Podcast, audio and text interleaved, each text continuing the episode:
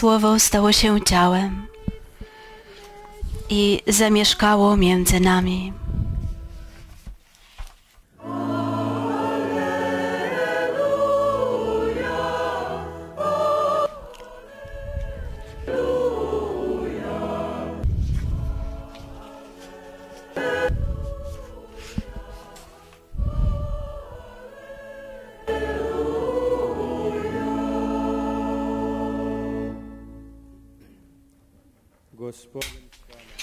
Pan z wami.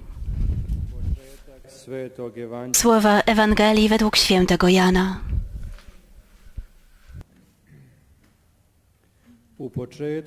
Na początku było Słowo, a Słowo było u Boga i Bogiem było Słowo. Ono było na początku u Boga.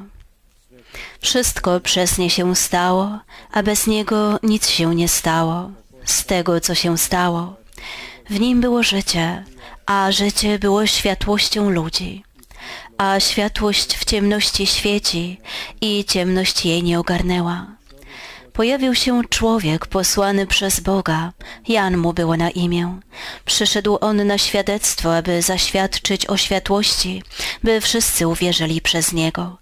Nie był on światłością, lecz został posłany, aby zaświadczyć o światłości. Była światłość prawdziwa, która oświeca każdego człowieka, gdy na świat przychodzi. Na świecie było słowo, a świat stał się przez nie, lecz świat go nie poznał. Przyszło do swojej własności, a swoi go nie przyjęli. Wszystkim tym jednak, którzy je przyjęli, dało moc, aby się stali dziećmi Bożymi. Tym, którzy wierzą w imię Jego, którzy ani z krwi, ani z żądzy ciała, ani z woli męża, ale z Boga się narodzili. A Słowo stało się ciałem i zamieszkało wśród nas. I oglądaliśmy Jego chwałę. Chwałę, jaką jednorodzony otrzymuje od Ojca, pełen łaski i prawdy. Jan daje o nim świadectwo i głośno woła w słowach, ten był, o którym powiedziałem. Ten, który po mnie idzie, przewyższył mnie godnością, gdyż był wcześniej ode mnie.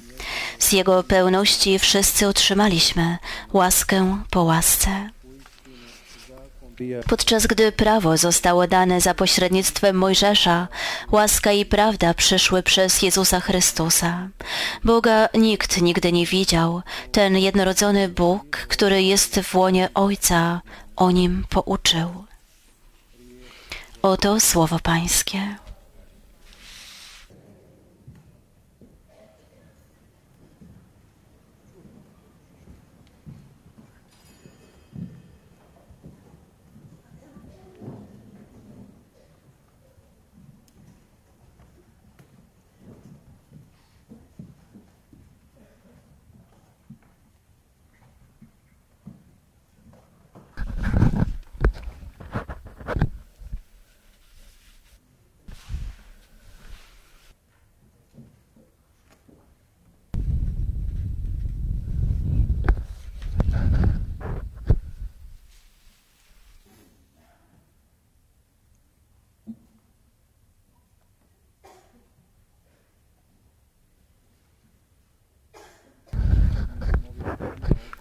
W tych dniach jesteśmy otoczeni liczbami. Parafie i diecezje stwierdzają liczbę rodzin, chrztów, ślubów, zmarłych. Wykonuje się analizę. Pragnie się poznać, jaki jest stan. Pragnie się porównać z przeszłością i spojrzeć z lekką bojaźnią albo nadzieją i optymizmem, spojrzeć w przyszłość.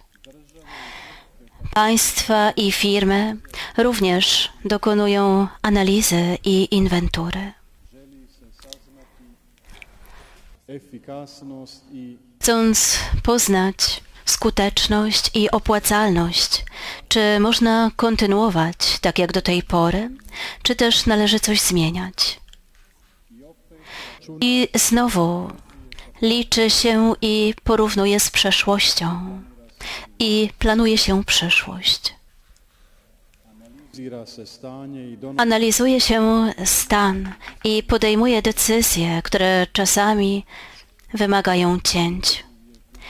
Nie zawsze jest to przyjemne. Może się pojawić nadmiar i niedobór.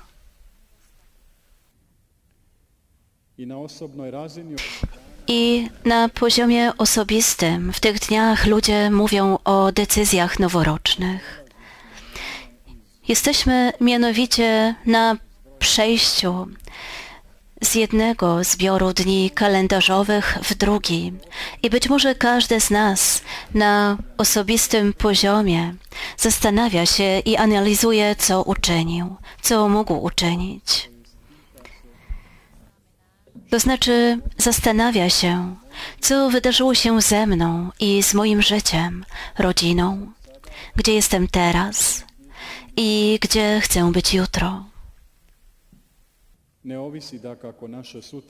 Oczywiście nasze jutro nie zależy od tego, jak i w jaki sposób zmienią się liczby w kalendarzu, ale my jakoś potrzebujemy czegoś, co jest miarą.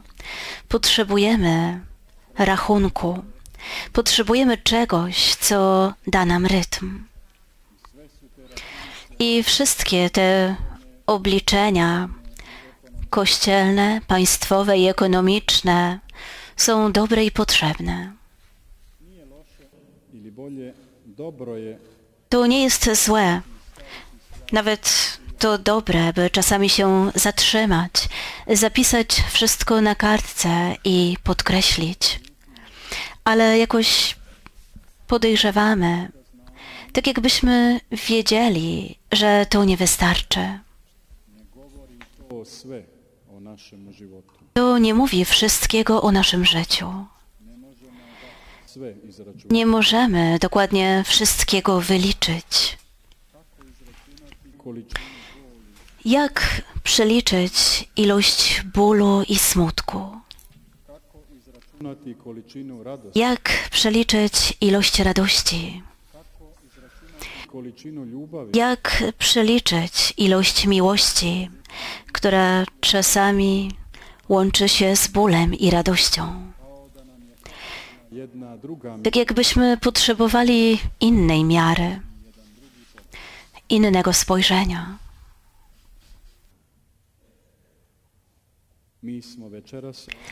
Dziś wieczorem jesteśmy tu z Panem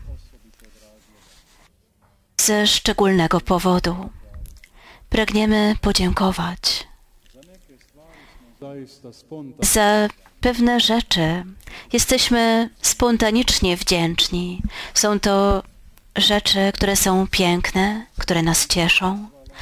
Ale jak być wdzięcznym za coś, co nasze życie, życie uczyniło ciężkim, za coś, co zakłóciło nasze plany? Jaka jest to logika i jakie powinno być to podziękowanie? Czy możemy i powinniśmy za wszystko być wdzięczni?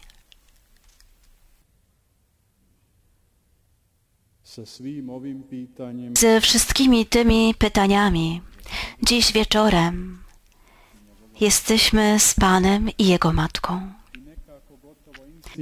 I jakoś niemal instynktywnie wiemy, że tu możemy odnaleźć odpowiedzi na pytania w naszym życiu. Albo możemy być jeszcze bardziej konkretni. Możemy z Maryją zapytać. Oczywiście często w tych dniach wspominamy Maryję podczas świętowania narodzin Pana, ale przypomnijmy sobie Ewangelię przed i po narodzinach Pana. Maryja również pytała.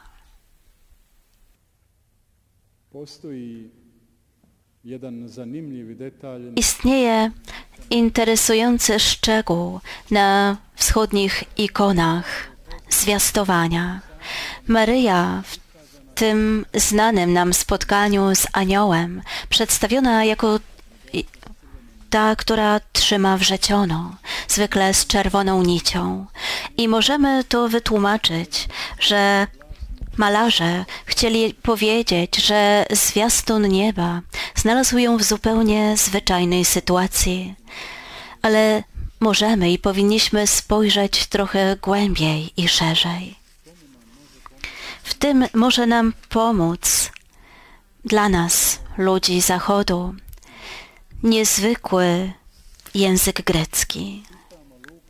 I gdy czytamy Ewangelię Łukasza w języku, w którym została napisana, znajdziemy w opisie narodzin Jezusa wszystkim znane słowa. Maryja zachowywała te wydarzenia w swoim sercu i rozważała je. Tutaj pojawia się niezwykłe słowo, symbalein, a to dosłownie znaczy połączyć coś razem. Maryja tak została nazwana symbaluza, ta, która łączy, gromadzi, jednoczy. To słowo nie jest nam całkowicie nieznane, bo często posługujemy się słowem symbol. U nas, ludzi Zachodu, niemal to słowo utraciło już źródłowy sens. Stało się synonimem czegoś nierzeczywistego, a jest wręcz przeciwnie. Symbol pokazuje rzeczywistość. Ojcowie mówili o sakramentach jako o symbolach.